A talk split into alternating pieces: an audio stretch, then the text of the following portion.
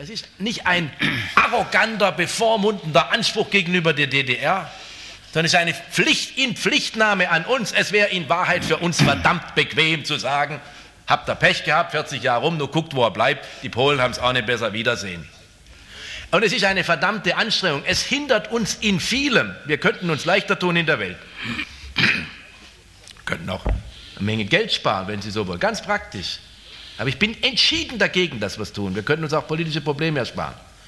Aber es wäre unmoralisch, es wäre feig und es wäre am Ende eine Untergrabung unserer freiheitlichen Werteordnung. Denn eine freiheitliche Werteordnung, die nur noch den bequemsten Weg geht und sich nicht mehr selbst in Pflicht nimmt und in Pflicht hält, die taugt doch nichts. Hörräume. Vorträge und Gespräche aus der Evangelischen Akademie Bad Boll. Regelmäßig veröffentlichen wir hier interessante Vorträge oder Gespräche, die bei uns an der Akademie stattgefunden haben. Ich darf Sie recht herzlich begrüßen zu einem Beitrag aus unserem Akademiearchiv, den wir anlässlich des Todes von Dr. Wolfgang Schäuble und zum Dank seiner Verbundenheit mit der Evangelischen Akademie in Bad Boll senden. Sie hören seinen Vortrag vom Februar 1989. 40 Jahre getrennte Entwicklung Deutschlandpolitische Positionen und Handlungsfelder heute. Die vor 34 Jahren stattfindende Tagung trug den Titel Einheit und Identität der Deutschen. Die Tagung leiteten Manfred Fischer und Martin Pfeiffer. Zum Zeitpunkt dieser Tagung in Bad Boll ahnte noch niemand, dass mit dem Republiksgeburtstag der DDR im Oktober 1989 der Untergang der DDR seinen Anfang nahm und die friedliche Revolution begann. Auf die Nacht vom 9. auf den 10. November des gleichen Jahres wird der Mauerfall datiert. Die deutsche Wiedervereinigung nahm ihren Anfang. Dr. Wolfgang Schäuble führte die Verhandlungen über den Einigungsvertrag zwischen der Bundesrepublik Deutschland und der DDR, den er und der Verhandlungsführer der DDR, Günter Krause, am 31. August 1990 unterschrieben.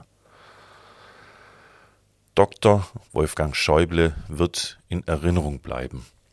Als Mensch und als Persönlichkeit der Zeitgeschichte, als kluger, kultivierter und entschlossener Streiter für ein starkes Europa, einen starken Staat und eine starke Demokratie. Diesen Worten aus dem Nachruf der Bundesinnenministerin Nancy Faeser schließen wir uns an. Dr. Schäubles Verbundenheit mit der Evangelischen Akademie in Bad Boll wird uns fehlen. Hören Sie nun den Vortrag von Dr. Wolfgang Schäuble 40 Jahre getrennte Entwicklung Deutschlandpolitische Positionen und Handlungsfelder heute vom 25. Februar 1989. Viel Spaß im Akademiearchiv. Mein Name ist Dr. Albert Decker. Ich bin Studienleiter und Beauftragter für die digitale Diskursarbeit. Vielen Dank, Herr Fischer, meine sehr geehrten Damen und Herren. Ich bin gerne gekommen und vor allen Dingen freue ich mich, dass Sie sich, dass Sie unserem Thema diese Tagung widmen. Denn ich finde ganz wichtig, dass wir auch über Deutschland und über die Möglichkeiten im geteilten Deutschland immer wieder neu nachdenken. In diesem Jahr haben wir ja häufig Anlass, Rückschau zu halten auf das Jahr 1949 und auf die Entwicklung in den 40 Jahren seither, was das Thema meines Referats sein soll. Am 23. Mai erinnern wir uns der Verkündung des Grundgesetzes vor 40 Jahren. Am 7. September trat der Deutsche Bundestag 1949 zu seiner ersten Sitzung zusammen. Am 12. September der erste Bundespräsident, der unvergessene Theodor Heuss, gewählt und am 15. September schließlich Konrad Adenauer, übrigens mit einer Stimme Mehrheit, erster Bundeskanzler der Bundesrepublik Deutschland wurde. Aber zur gleichen Zeit entstand auf dem Gebiet der sowjetischen Besatzungszone auch die Deutsche Demokratische Republik. Das haben wir zwar erst später zugegeben, dass sie damals entstanden ist, aber ihre Verfassung wurde eben am 7. Oktober 1949 verabschiedet. Und deshalb kann wer aus westdeutscher Sicht auf 40 Jahre der Entwicklung von zwei Staaten in Deutschland blickt, die es immer nur mit gemischten Gefühlen tun. Positive Gefühle, zum Beispiel die Dankbarkeit über eine in der jüngeren deutschen Geschichte einmalige Periode ohne Krieg von nunmehr fast 44 Jahren, obwohl auch dieser Frieden durch die Umstände der deutschen Teilung nicht frei von Gewaltanwendung geblieben ist bis in unsere Tage. Oder die Freude und die Genugtuung darüber, dass die freiheitliche Demokratie in der Bundesrepublik Deutschland fest etabliert ist. Oder auch berechtigter Stolz auf die wirtschaftliche und soziale Prosperität im westlichen Teil Deutschlands, selbst wenn wir uns diesen Wohlstand eher nur verschämt eingestehen und stattdessen oft die Unzulänglichkeiten, die es natürlich auch gibt, in den Vordergrund rücken. Aber neben diesen positiven Gefühlen müssen wir Bedrückung empfinden. Bedrückung darüber, dass Freiheit und Demokratie bisher nur in einem Teil Deutschlands verwirklicht werden konnten. Wir müssen mit Bitterkeit feststellen, dass es den Deutschen auf der anderen Seite der Trennungslinie auch nach Beendigung des Krieges und der nationalsozialistischen Gewaltherrschaft sowohl politisch als auch wirtschaftlich schlechter ergangen ist als uns, dass sie weiterhin in Unfreiheit leben müssen und dass sie weiterhin von einem ungewollten politischen System bevormundet werden. In über vier Jahrzehnten ist es nicht gelungen, für alle Deutschen Freiheit und Selbstbestimmung zu erreichen und die Teilung unseres Landes zu überwinden. Auf der westlichen Seite der Grenze, die Deutschland teilt, hatten wir die Chance, eine neue, freiheitliche und demokratische Ordnung westlicher Prägung zu schaffen, die heute bei aller Kritik aus unserem Leben nicht hinwegzudenken ist. Die freie Entscheidung der Bundesrepublik Deutschland, sich an die Staaten des Westens zu binden, entsprang dem Bedürfnis, bestimmte Werte wieder in den Vordergrund des individuellen und des staatlichen Lebens zu stellen. Die Würde und die Freiheit des einzelnen Menschen ebenso wie Demokratie, Gewaltenteilung und Rechtsstaatlichkeit. Die Westbindung der Bundesrepublik Deutschland war und ist damit auch Ausdruck einer bewussten Entscheidung für die Werte der westlichen Demokratie. Und damit verbunden war und ist die Überzeugung, dass es eine nationale Aufgabe ist, allen Deutschen zu ermöglichen, ihre staatliche Ordnung entsprechend den westlichen Wertvorstellungen von Freiheit, Selbstbestimmung und Demokratie zu erneuern. Und schließlich ist das Jahr 1989 nicht nur das Jahr des 40. 40-jährigen Erinnerns an die Gründung der Bundesrepublik Deutschland, sondern unsere Nachbarn in Frankreich feiern ja die 200-jährige Wiederkehr der Französischen Revolution und sie feiern ja im, im Wesentlichen damit die Erinnerung an die Werte, die Grundlagen unserer westlichen Kultur- und Wertvorstellungen geworden sind. In diesem Sinne ist der doppelte Auftrag des Grundgesetzes zu verstehen, als gleichberechtigtes Glied in einem vereinten Europa dem Frieden der Welt zu dienen und in freier Selbstbestimmung die Einheit und Freiheit Deutschlands zu vollenden. Und deshalb hat es immer zum Selbstverständnis der Bundesrepublik Deutschland gehört, sich mit der Teilung Deutschlands nicht abzufinden, sondern an der Einheit der Nation festzuhalten. Wir hören in diesen Tagen übrigens nicht zum ersten Mal verstärkt kritische Fragen, wie denn europäische Einigungspolitik auf der einen und Streben nach deutscher Wiedervereinigung auf der anderen Seite zu vereinbaren seien. Die Diskussion, ich sagte schon, ist nicht neu. Schon Adenauer hat zu dieser Fragestellung in seinen Erinnerungen berichtet. Ich darf zitieren, in Deutschland waren Auffassungen vertreten, nach denen es für uns entweder nur eine Politik für Europa oder aber eine Politik für die deutsche Einheit gäbe. Ich hielt dieses entweder oder für einen sehr verhängnisvollen Irrtum. Es konnte niemand erklären, wie ohne ein starkes und einiges Europa die deutsche Einheit in Freiheit zu verwirklichen wäre. Soweit Konrad Adenauer. Und ich denke, auch heute sollte man nicht versuchen, künstlich einen Gegensatz von deutscher und europäischer Frage zu konstruieren und künftige Entwicklungen etwa mit juristischen Begriffen einfangen zu wollen. Deutsche und europäische Frage, meine Damen und Herren, sind von uns in der Adenauerschen Tradition nie als Gegensätze verstanden worden. Unsere Freunde und Partner in Europa haben dies übrigens immer akzeptiert, weil sie nämlich ein Interesse an einer berechenbaren Bundesrepublik Deutschland haben, sehen sie auch, dass diese Bundesrepublik Deutschland in Wahrheit so lange berechenbar sein wird, solange sie nicht vor die Alternative entweder deutsche Frage oder europäische Einigung gestellt wird. Man muss beides miteinander vereinbar halten. Und es ist übrigens in diesen 40 Jahren auch bei jedem Schritt des europäischen Einigungsprozesses gelungen, beides miteinander vereinbar zu halten. Aber vielleicht geht es bei den verbalen Versuchen, hier nun erneut einen Widerspruch zu konstruieren, gar nicht so sehr um die Frage der deutschen Einheit, als vielmehr darum, die Westintegration der Bundesrepublik Deutschland in Frage zu stellen. Und dazu will ich dann einfach feststellen, dass es Ziel unserer Deutschlandpolitik bleibt, in einem vereinten Europa die Einheit Deutschlands in Freiheit wiederzuerlangen. Eine aktive Politik der Bundesrepublik Deutschland, auch im Hinblick auf dieses Ziel, ist überhaupt nur möglich aufgrund einer festen Verankerung im Westen. Und deshalb, meine Damen und Herren, stehen Deutschlandpolitik und Westintegration nicht im Widerspruch, sondern nur beides zusammen ist überhaupt möglich. Und ich denke, es ist richtig, wenn der Bundeskanzler in diesem Zusammenhang immer von einer Scheinalternative gesprochen und davor gewarnt hat. Es sind in Wahrheit nicht konkurrierende, sondern nebeneinander stehende und zusammengehörige Aufgaben. Den Deutschen in der DDR ist die Chance versagt geblieben, sich nach dem Ende der NS-Diktatur für eine freiheitliche und demokratische politische Ordnung zu entscheiden.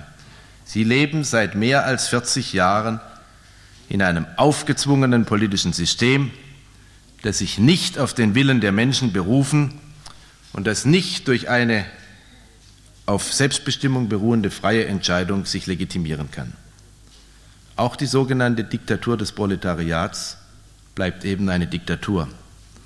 Die Deutschen in der DDR können weder frei wählen, noch sich vor unabhängigen Gerichten auf gewährleistete Menschen- und Bürgerrechte berufen. Die Verantwortlichen in der DDR herrschen unabhängig vom Plebiszit der Bürger. Sie teilen ihre Herrschaftsgewalt mit niemandem, weder mit einer demokratisch legitimierten Volksvertretung noch mit einer unabhängigen Justiz. Und hieran ändern auch eher marginale Veränderungen im Prinzip nichts.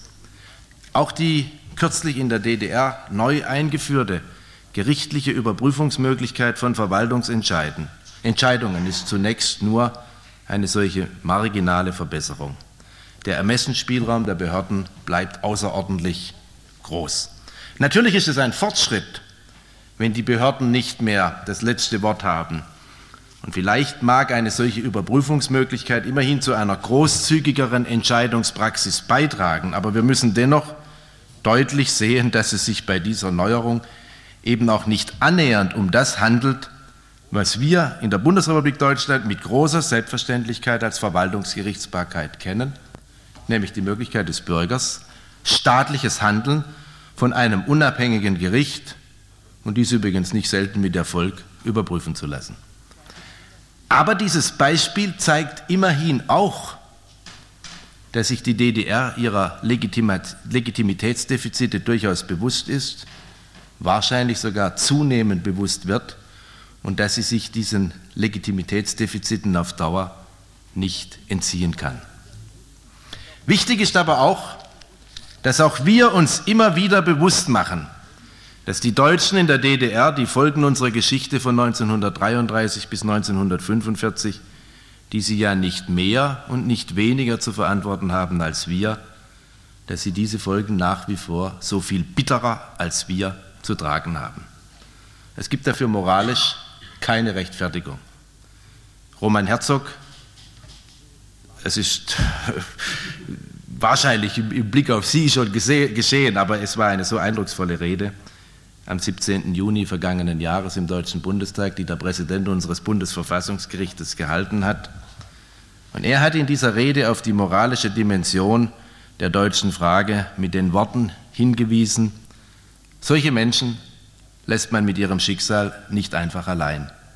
Solche Menschen schreibt man nicht einfach ab, nur weil es bequemer ist und weil man sich dann über das gemeinsame Schicksal der Deutschen keine Gedanken mehr machen muss und weil vielleicht da und dort auch die Außenpolitik einfacher wird. Letztlich, also meine Damen und Herren, ist das Festhalten an der Einheit der Nation und das Ziel, die Teilung unseres Landes und unseres Volkes zu überwinden, nicht nur ein Verfassungsgebot, sondern es ist auch eine Frage der politischen Moral. Und ich glaube, dass es auch gerade deshalb den, den, Wünschen der großen Mehrheit der Menschen in Deutschland entspricht, auch wenn heute niemand eine realistische Möglichkeit sieht, ob und in welcher Form dieses Ziel in absehbarer Zeit zu erreichen ist. Aber das Bewusstsein der Menschen in beiden Teilen Deutschlands trotz der aufgezwungenen Spaltung zusammenzugehören, lebt fort. Ja, es nimmt zu. Es artikuliert sich auf unterschiedliche Weise und nicht immer in vorgeprägten Formeln. Aber es ist eine politische Potenz, die niemand ignorieren sollte und über die in Wahrheit auch niemand durch einseitige Erklärungen verfügen kann.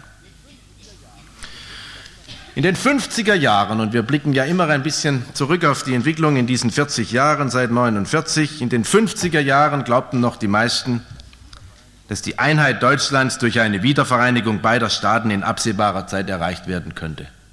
Wahrscheinlich haben sich wenige damals vorgestellt, dass wir nach vier Jahrzehnte später noch solche Reden und solche äh, Tagungen zu halten hätten.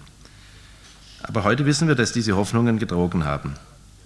Spätestens der Bau der Mauer in Berlin brachte die bittere Erkenntnis, dass es vorerst keinen Weg zur Überwindung der deutschen Teilung gab. Das Jahr 61 bedeutet deshalb eine Zäsur in der Deutschlandpolitik. In der Folge nach 61 wuchs die Einsicht, dass es, da die Teilung nicht in kurzer Zeit zu überwinden war, zunächst vor allem darum gehen musste, die Substanz der Nation, eben die Gemeinsamkeit der Deutschen zu bewahren.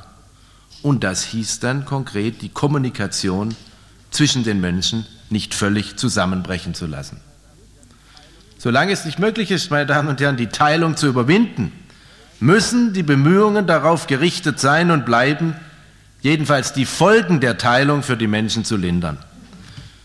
Und das ist nur möglich, durch eine Entwicklung der Beziehungen zwischen den beiden Staaten in Deutschland. Und auch wenn wir Form und Inhalt der Machtausübung in der DDR ablehnen, sind eben Fortschritte zum Wohle der Menschen nur durch eine Politik des Dialogs und der Zusammenarbeit mit den Verantwortlichen in der DDR möglich. Sie üben tatsächlich Macht in der DDR aus und deshalb können wir nur mit ihnen zusammen Verbesserungen für die Menschen erreichen. Das ist ein schwieriger, ein überaus mühevoller Weg, auf dem es neben Fortschritten immer wieder auch Rückschläge gibt. Wir leben das gerade jetzt. Der anhaltende Ausreisedruck, der auch zu Verzweiflungstaten führt.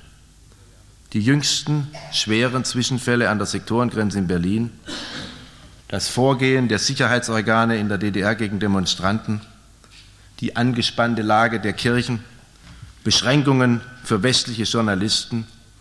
Das alles ist Ausdruck innerer Probleme und letztlich Ausdruck der inneren Schwäche der DDR. Wir müssen das kritisch, aber immer auch realistisch sehen. Trotz aller Schwierigkeiten steht das Regime in der DDR nicht vor dem Zusammenbruch. Und wenn wir für die Menschen in Deutschland auch weiterhin etwas erreichen wollen, müssen wir uns eben genauso vor euphorischen Illusionen über Charakter und Ziele des Regimes in der DDR hüten, wie vor trotzigen Reaktionen. Und das Wechselbad des Auf und Ab kann man ja in den zurückliegenden anderthalb Jahren nicht genau nachvollziehen. Wie war es in den Wochen, bevor Honecker kam und als er hier war? Und da war die Euphorie. Und ein paar Monate später, seit Dezember, seit dem Dezember 87, da kam es dann zum genauen Gegenteil. Ich finde, ich sage es noch einmal, wir sollten uns vor beidem hüten. Ich habe vor dem Honecker-Besuch vor überzogenen Erwartungen gewarnt und ich, und ich warne heute vor überzogenen, trotzigen Reaktionen. Wir sollten uns vor Euphorien wie vor trotzigen Reaktionen hüten Unsere Politik darf nicht nachgiebig sein, aber sie muss pragmatisch bleiben. Basis und Rahmen dieser Politik, meine Damen und Herren, ist bis heute der Grundlagenvertrag von 1972. In diesem Vertrag sind die zwischen den beiden deutschen Staaten strittigen Grundsatzfragen ausdrücklich offen gelassen worden und sie werden auch weiter offen bleiben. Das gilt für die nationale Frage ebenso wie für die einheitliche deutsche Staatsangehörigkeit, die die DDR bestreitet, die aber nach unserer Rechtslage und nach unserer politischen Überzeugung fortbesteht. Aber auf der anderen Seite bei allen offenen Fragen in Grundsatzpositionen bietet der Grundlagenvertrag die Basis für eine Politik praktischer Zusammenarbeit im Sinne eines Modus vivendi, ohne ständige Auseinandersetzungen, aber auch ohne Konzessionen in grundsätzlichen Fragen. Das Verhältnis zwischen unseren beiden Staaten in Deutschland wird dadurch nicht normal. Angesichts der unnatürlichen Teilung und angesichts des inhumanen Charakters der innerdeutschen Grenze kann dieses Verhältnis nicht normal sein. Aber Dialog und praktische Zusammenarbeit, einschließlich des politischen Gesprächs, können dazu beitragen, das Verhältnis weniger unnormal zu machen.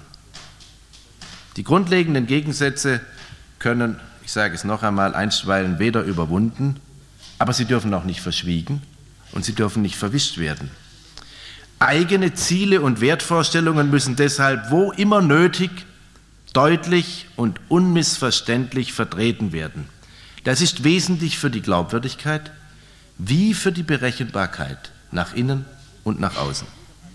Aber andererseits müssen sie auch nicht bei jedem Anlass so in den Vordergrund gerückt werden, dass eine konstruktive Zusammenarbeit dadurch verhindert wird. Eine realistische Politik erfordert, sich ohne grundsätzliche Positionen aufzugeben, auf das Machbare, auf das Mögliche zu konzentrieren. Und meine Damen und Herren, dies ist in den vergangenen Jahren zwischen den beiden Staaten in Deutschland mit spürbarem und überprüfbarem Erfolg für die Menschen praktiziert worden. 1987 und 1988 haben mehr Deutsche aus der DDR zu uns reisen können als jemals zuvor seit dem Bau der Berliner Mauer. Insgesamt waren es im vergangenen Jahr etwa 3,1 Millionen Deutsche aus der DDR, darunter etwa 1,4 Millionen Personen unterhalb des Rentenalters. Denken Sie mal daran, dass bis 1985 maximal 20.000 pro Jahr unterhalb des Rentenalters mal in den Westen reisen könnten. Vergangenen Jahr 1,4 Millionen. Wir sollten bei aller Ungeduld über das noch nicht Erreichte nicht vergessen, auch die Fortschritte in dem, was erreicht wurden, zu sehen. Also 3,1 Millionen Deutsche insgesamt, die zum Teil mehrfach im Westen waren. Deswegen lesen Sie höhere Zahlen über die Zahl der Besuche. Ich nenne die Zahl der Besucher, die ja in Wahrheit wichtiger ist. Wie viele Menschen konnten im vergangenen Jahr mindestens einmal in den Westen fahren? Davon 1,4 Millionen noch einmal unterhalb des Rentenalters, die ein- oder mehrmals nach Westdeutschland oder Westberlin fahren konnten. Natürlich sind wir bei allen Fortschritten, die damit erreicht wurden, immer noch weit von unserem Ziel der Reisefreiheit für alle Deutschen entfernt. Aber jede zusätzliche Begegnung von Menschen beiderseits der innerdeutschen Grenze macht eben diese Grenze immer ein Stück weit durchlässiger. Sie gibt hinüber und herüber die Möglichkeit, sich einen eigenen Eindruck vom Leben im anderen Teil zu verschaffen. Deswegen ist es nicht nur wichtig, dass viele Menschen aus der DDR die Chance erhalten, in den Westen zu reisen, sondern es ist auch wichtig, dass viele Menschen aus der Bundesrepublik die Chance nutzen, die sie haben, in die DDR zu fahren. Auch diese Zahl nimmt zu. Das ist natürlich ein, ein Verhältnis der Wechselbezüglichkeit mit mehr Westreisen aus der DDR, steigt auch die Zahl insbesondere jüngerer Menschen, die öfters in die DDR fahren. Und ich sagte, es tut ganz gut, hinüber und herüber einen Eindruck vom Leben im je anderen Teil Deutschlands sich zu verschaffen. Wir brauchen übrigens diesen Vergleich nicht zu scheuen. Entscheidend ist, dass menschliche Kontakte wieder belebt oder neu geknüpft, Erfahrungen und Eindrücke vermittelt werden, die auf beiden Seiten das Bewusstsein formen. Auch der sich langsam entwickelnde Jugendaustausch, die Sportbeziehungen, auch langsam entwickelnd und schneller zunehmend eine Zahl, wachsende Zahl von Städtepartnerschaften. All dies wirkt in dieselbe Richtung. Insgesamt zielt unsere Politik darauf, auf möglichst vielen Feldern Kommunikation, Austausch und praktische Zusammenarbeit zu ermöglichen. So entwickelt sich in den Bereichen der Kultur, des wissenschaftlich-technischen Austausches, im Gesundheitswesen sowie auf dem immer wichtiger werdenden Gebiet des Umweltschutzes ein breit angelegter Dialog mit Zusammenarbeit in konkreten Fragen. In all diesen Bereichen hat übrigens Berlin immer eine besondere Funktion. Es gibt für uns keine Deutschlandpolitik ohne Berlin oder um Berlin herum und es darf sie nicht geben. Die Stadt muss in die Entwicklung der Beziehungen zwischen den beiden Staaten in Deutschland voll einbezogen sein. Berlin ist aber auch selbst und nicht zuletzt aufgrund seiner geografischen Lage immer wieder Anlass zu besonderen Absprachen und Regelungen zwischen beiden Staaten. Dies wird zum Beispiel deutlich bei der im letzten Jahr abgeschlossenen Vereinbarung über die Transitpauschale oder bei dem Projekt eines Stromverbundes zwischen beiden Staaten in Deutschland unter Einbeziehung von Berlin oder auch bei den laufenden Verhandlungen über den Bau einer Eisenbahnverbindung von Berlin nach Hannover. Nun werden Sie vielleicht fragen, ist Deutschlandpolitik also nur noch DDR-Politik? Erschöpfen sich unsere deutschlandpolitischen Überlegungen und Bemühungen darin, was ja gelegentlich mit einem abfälligen Unterton Management der Teilung genannt wird? Ich bin entschieden anderer Meinung.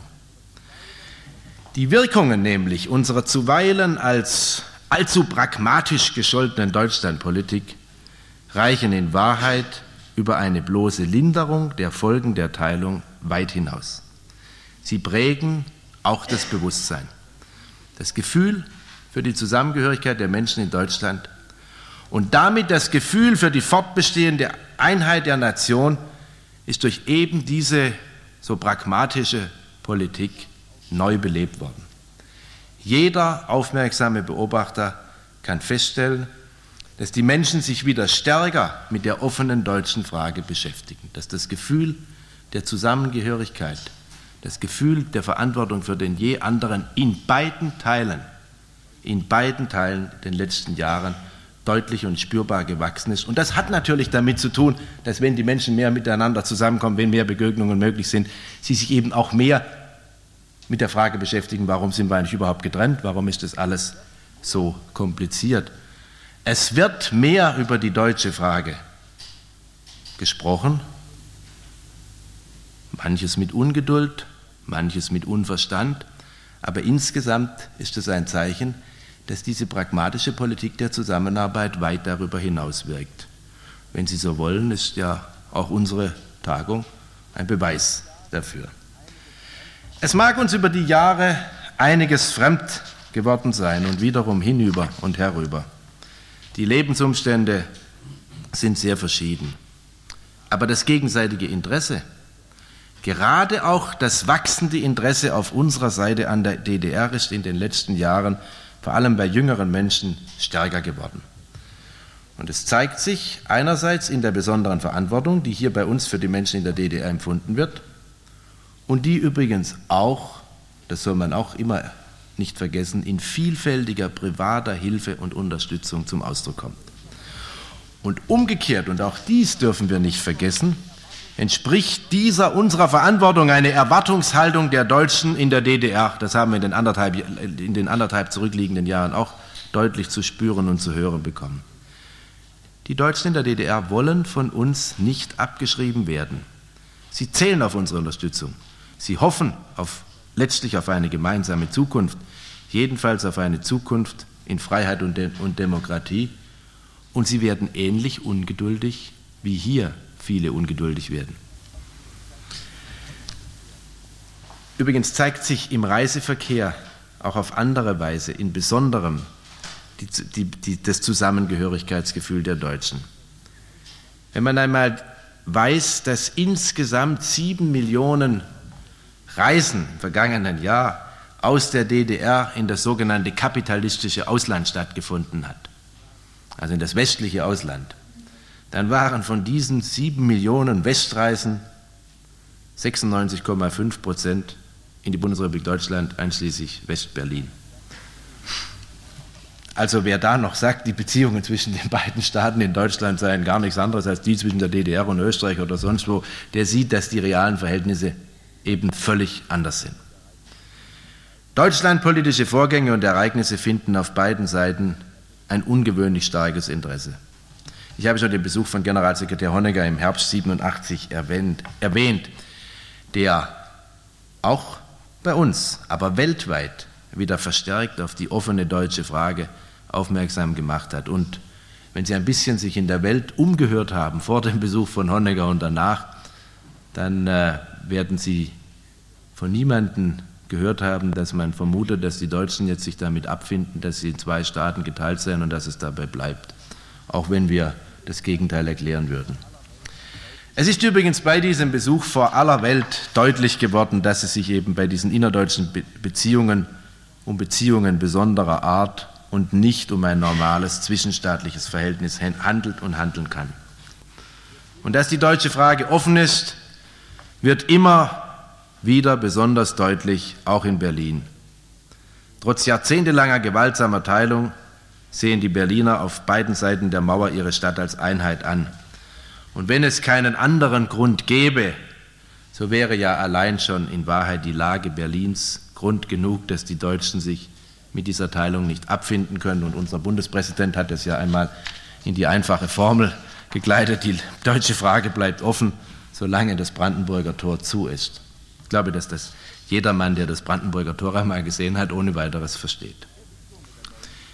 Diese verstärkte Beschäftigung mit der deutschen Frage führt nun freilich auch zu Ungeduld, weil nichts oder wenig geschieht und weil auf absehbare Zeit nichts oder wenig geschehen kann, um die Teilung zu beseitigen. Und so werden dann nicht näher definierte Konzepte und Handlungen verlangt, um sichtbare Fortschritte bei der Lösung der deutschen Frage zu machen. Perspektiven, Konzeption, Vision. Aber so verständlich diese Ungeduld auch sein mag, so sehr verkennt sie die Bedingungen der deutschen Teilung. Auch wenn uns das nicht gefällt, meine Damen und Herren, und mir gefällt es auch nicht. Aber wir müssen realistisch einsehen, dass eben die deutsche Frage nicht allein uns Deutschen gehört, sondern dass sie europäische und weltweite Bezüge hat. Die beiden Staaten in Deutschland sind schließlich als Ausdruck und Folge einer, eines weltpolitischen Gegensatzes entstanden, der nicht nur unser Land, sondern ganz Europa teilt. Dieser Gegensatz beruht auf unterschiedlichen Interessen, aber mehr noch auf den fundamental verschiedenen Wertordnungen und politischen Zielen beider Seiten. Deutschland war und ist immer noch das zentrale Spannungsfeld im Verhältnis zwischen Ost und West. Nirgendwo sind die politischen Systeme, auch die militärischen Potenziale beider Seiten so unmittelbar miteinander konfrontiert. Wegen ihrer Lage, wegen ihres Potenzials und nicht zuletzt als Basis für die Präsenz der beiden Weltmächte in Mitteleuropa nehmen beide deutschen Staaten eine Schlüsselposition in ihrem jeweiligen Bündnissystem ein. Weder in ihren Ursachen noch in ihren heutigen Bedingungen ist also die Teilung Deutschlands eine ausschließlich deutsche Angelegenheit. Die Hegemonie der Sowjetunion im östlichen Teil Europas beruht letztlich auf ihrer physischen und militärischen Präsenz in diesem Raum sowie auf der Fähigkeit, ihre Position notfalls mit Gewalt zu erhalten. Auch die Veränderungen, die wir derzeit in der Sowjetunion beobachten, machen es noch immer nicht wahrscheinlich, dass sie bereit sein könnte, diese Position in Mitteleuropa zu räumen. Allen Anzeichen zufolge bleibt die Sowjetunion vielmehr daran interessiert, die DDR als Vorposten und Schlussstein ihres Hegemonialsystems zu erhalten. Und sie weiß, dass eine Herauslösung der DDR aus dem östlichen Bündnis die sowjetische Vorherrschaft in ganz Osteuropa schwer erschüttern würde. Die Bundesrepublik Deutschland ist ihrerseits für das westliche Bündnis ebenfalls von entscheidender Bedeutung, sowohl wegen unserer wirtschaftlichen Potenz als auch wegen unseres Verteidigungsbeitrags. Und darüber hinaus ist die Bundesrepublik Deutschland eine wesentliche Kraft im europäischen Einigungsprozess. Ohne die Bundesrepublik Deutschland, meine Damen und Herren, wäre weder die Nordatlantische Allianz noch die westeuropäische Gemeinschaft auf die Dauer politisch lebensfähig. Beide deutschen Staaten werden, der, werden deshalb auf ihrer jeweiligen Seite als unverzichtbar für die Erhaltung des Gleichgewichts in Europa angesehen.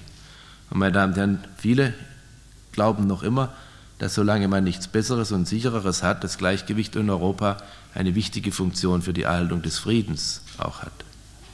Und vor diesem Hintergrund verkennen alle Gedankenspielereien über Möglichkeiten oder Gefahren eines deutschen Sonderweges, dass eben die Voraussetzungen dafür in keiner Weise gegeben sind. Deutschland besitzt nicht die Option der Neutralität, weil wir dafür geografisch in der Mitte Europas einfach an der falschen Stelle liegen. Die Europäer können nicht um Deutschland herum ihre Angelegenheiten betreiben. Das konnten sie nie in den zurückliegenden Jahrhunderten. Und äh, infolgedessen gibt es für uns diese Option nicht. Wir, wir liegen zu sehr in der Mitte und wir haben auch geopolitisch dafür doch zu viel Bedeutung, jedenfalls eine falsche Größe. Ein unbewaffnetes, neutrales Deutschland wäre mit seiner Größe und seinem Potenzial als machtpolitisches Vakuum zwischen Ost und West ein Gefahrenherd erster Ordnung. Und ein bewaffnetes, neutrales Deutschland wiederum wäre zu schwach, um sich als neutrale Kraft zwischen Ost und West behaupten zu können. Für das übrige Europa wäre es deshalb in jedem Falle eine Quelle ständiger Unruhe und Instabilität. Und deshalb dürfte kaum ein verantwortlicher Politiker in Europa ein neutrales Gesamtdeutschland für akzeptabel halten. Und deswegen haben wir es auch nie für akzeptabel gehalten. Unter diesen gegebenen Umständen und damit auf absehbare Zeit, und absehbare Zeit heißt immer, soweit wir sehen können, was man nicht weiß, wie weit das ist, ist eine Lösung für die deutsche Frage daher nicht erkennbar. Eine Vereinigung beider Staaten, entweder unter westlichen oder unter östlichen Vorzeichen, wird nicht in Betracht kommen. Selbst wenn sie es wollte, könnte die DDR sich nicht aus ihren Bindungen lösen. Und wir können und wollen auch nicht unsere freiheitliche Ordnung zur Disposition stellen. Wir haben immer gesagt, wenn wir die Einheit wollen, so wollen wir sie mit und in Freiheit und nicht auf Kosten der Freiheit. Aber, meine Damen und Herren, ein Problem erledigt sich eben nicht allein dadurch, dass es nicht gelöst wird. Ich habe ja schon auf die wachsende Ungeduld der Menschen bei uns wie in der DDR hingewiesen. Und die Art, wie unsere Nachbarn in Ost und West auf alle Bewegungen im innerdeutschen Verhältnis reagieren, macht im Übrigen auch deutlich, dass man sich auch im Ausland der fortbestehenden offenen deutschen Frage voll bewusst ist. Und deshalb steht es nicht in unserer Macht, die deutsche Frage einfach für erledigt zu erklären. Selbst wenn wir erklären würden, wir wollten uns mit der Teilung unseres Landes und Volkes auf Dauer abfinden, meine Damen und Herren, kein Mensch, keiner unserer Nachbarn in West und Ost, allen voran die Polen und Franzosen würden uns dies glauben. Ein solcher widernatürlicher Verzicht würde in der Welt nicht das Gefühl von Sicherheit, sondern vielmehr Misstrauen hervorrufen. Das nationale Anliegen der Deutschen lässt sich weder durch Zeitablauf noch durch Verzichtserklärungen erledigen. Übrigens würde eine solche, Verzichtserklärung, eine solche Verzichtserklärung auch nur gerade das Papier wert sein, auf dem sie steht. Denn sie können ja nicht daran hindern, dass die Menschen hinterher sich doch nicht, nicht daran halten würden. Und es würden andere kommen und sich der nationalen Frage bemächtigen. Und deswegen wird uns dies alles nicht geglaubt. Der Wunsch nach Einheit in Freiheit ist eben in Wahrheit eine Kraft, über die auch Politiker sich nicht hinwegsetzen können und über die sie nicht verfügen können. Wer versuchen wollte, dies zu verdrängen, muss dann damit rechnen, dass das nationale Feld von anderen, nicht demokratischen Kräften, nicht zuletzt übrigens von der DDR selbst, besetzt wird. Wenn Sie einmal sehen, in welchem Maße die DDR in den vergangenen Jahren sich bemüht hat, von ihr für die besseren Teile gehaltenen äh, Teile des gemeinsamen deutschen Erbes anzueignen, bis zu Martin Luther, nicht? Bis zu Martin Luther, immerhin bemerkenswert, dann kann man ja daran schon sehen, dass sie im Grunde sehr bereit, sehr darauf vorbereitet ist, sich die nationale Frage an ihre Fahnen zu heften, wenn wir sie denn an unseren nicht mehr halten wollten. Der Politologe Hans-Peter Schwarz hat kürzlich darauf hingewiesen, dass die Voreiligkeit mit der manche Politiker, Publizisten, auch Wissenschaftler die Existenz eines kommunistischen Staates in Deutschland gewissermaßen als letztes Wort der deutschen Geschichte zu akzeptieren empfehlen, dass diese Voreiligkeit in Wahrheit ähnlich kurzsichtig und unhistorisch sei, wie die Selbstsicherheit der wilhelminischen Generation es war, die glaubte, mit der Reichsgründung von 1881 seien die tektonischen Beben in der deutschen Geschichtslandschaft ein für allemal zum Stillstand gekommen. Die fortdauernde, gegen den Willen der Menschen gerichtete und deshalb nicht legitime Teilung Deutschlands bleibt ein Problem mit einem beträchtlichen Risikopotenzial. Es verhindert eine dauerhafte Friedensordnung in Europa und deshalb entspricht die Teilung Deutschlands in Wahrheit auch nicht den langfristigen Interessen der Europäer, die ihre, die Teilung Europas überwinden wollen und dies nicht können, ohne die Teilung Deutschlands und die Teilung Berlins mit zu überwinden. Es lässt sich nicht sagen heute, wann und in welcher Form die Probleme der Teilung Deutschlands und Europas überwunden werden können.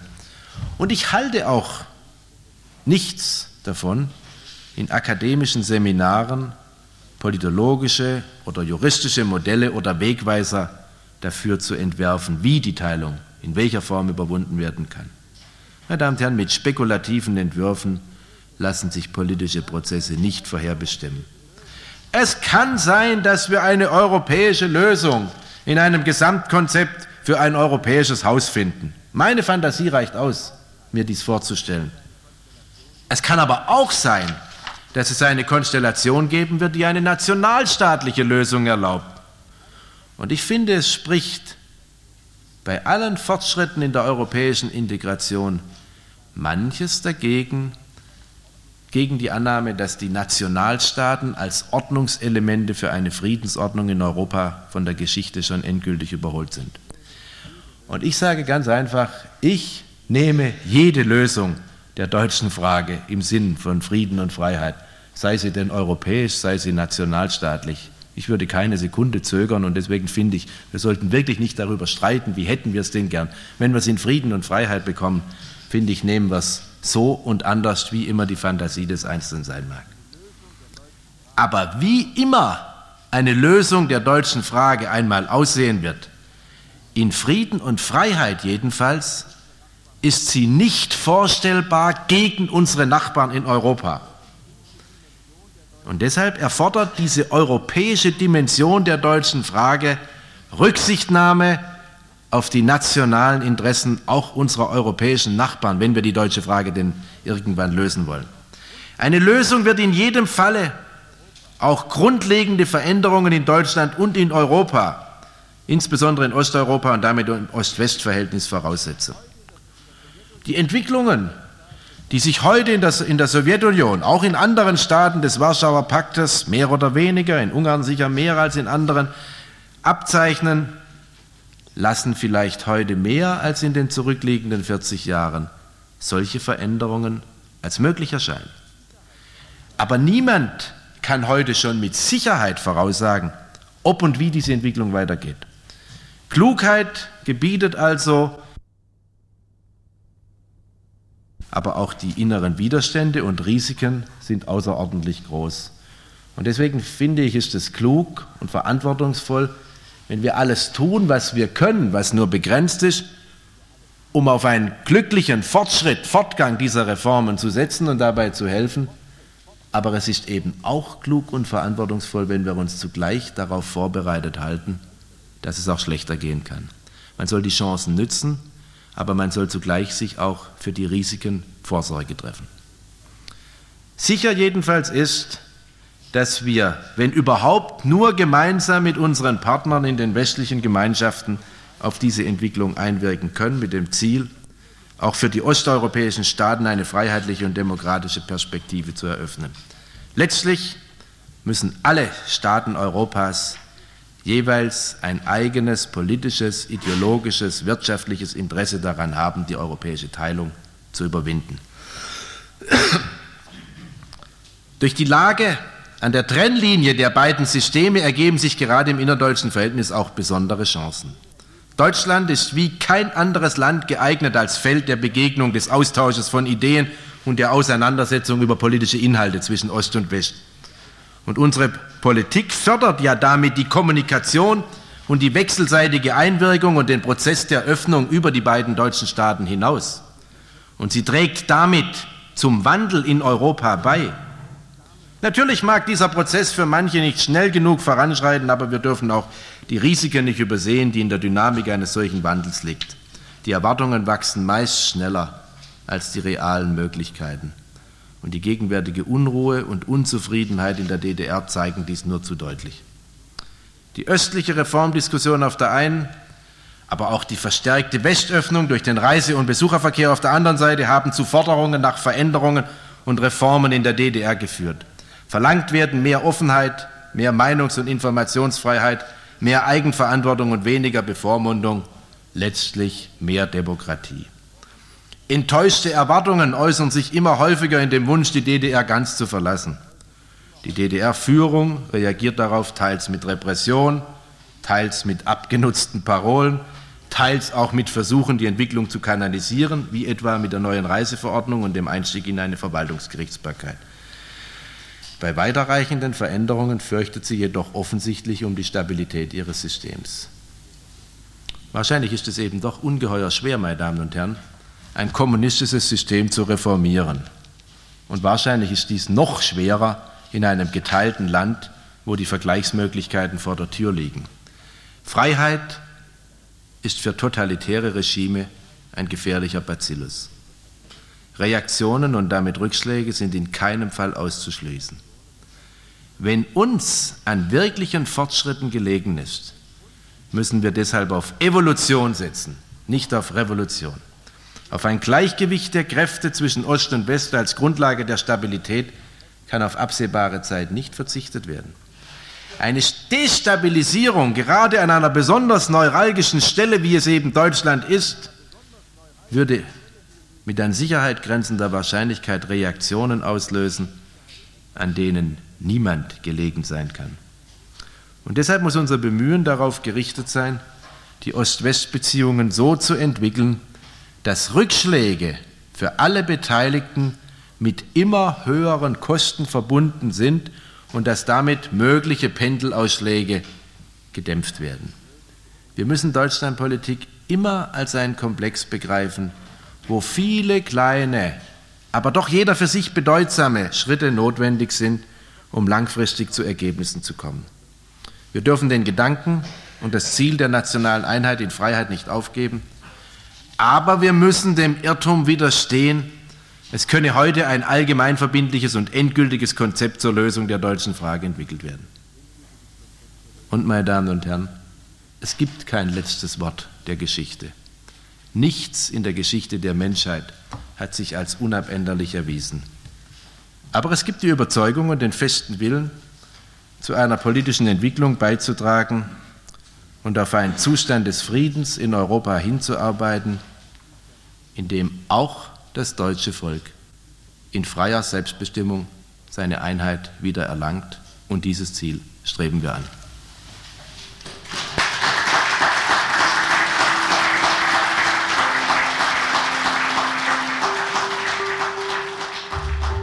Dank fürs Zuhören. Anregungen und Fragen zur heutigen Folge können Sie uns gerne über unsere E-Mail-Adresse pressestelle.ev-akademie-boll.de oder über Instagram oder Facebook zusenden. Wir freuen uns, wenn Sie beim nächsten Mal wieder dabei sind. Abonnieren Sie gerne unseren Podcast. Herzliche Grüße aus der Evangelischen Akademie Bad Boll.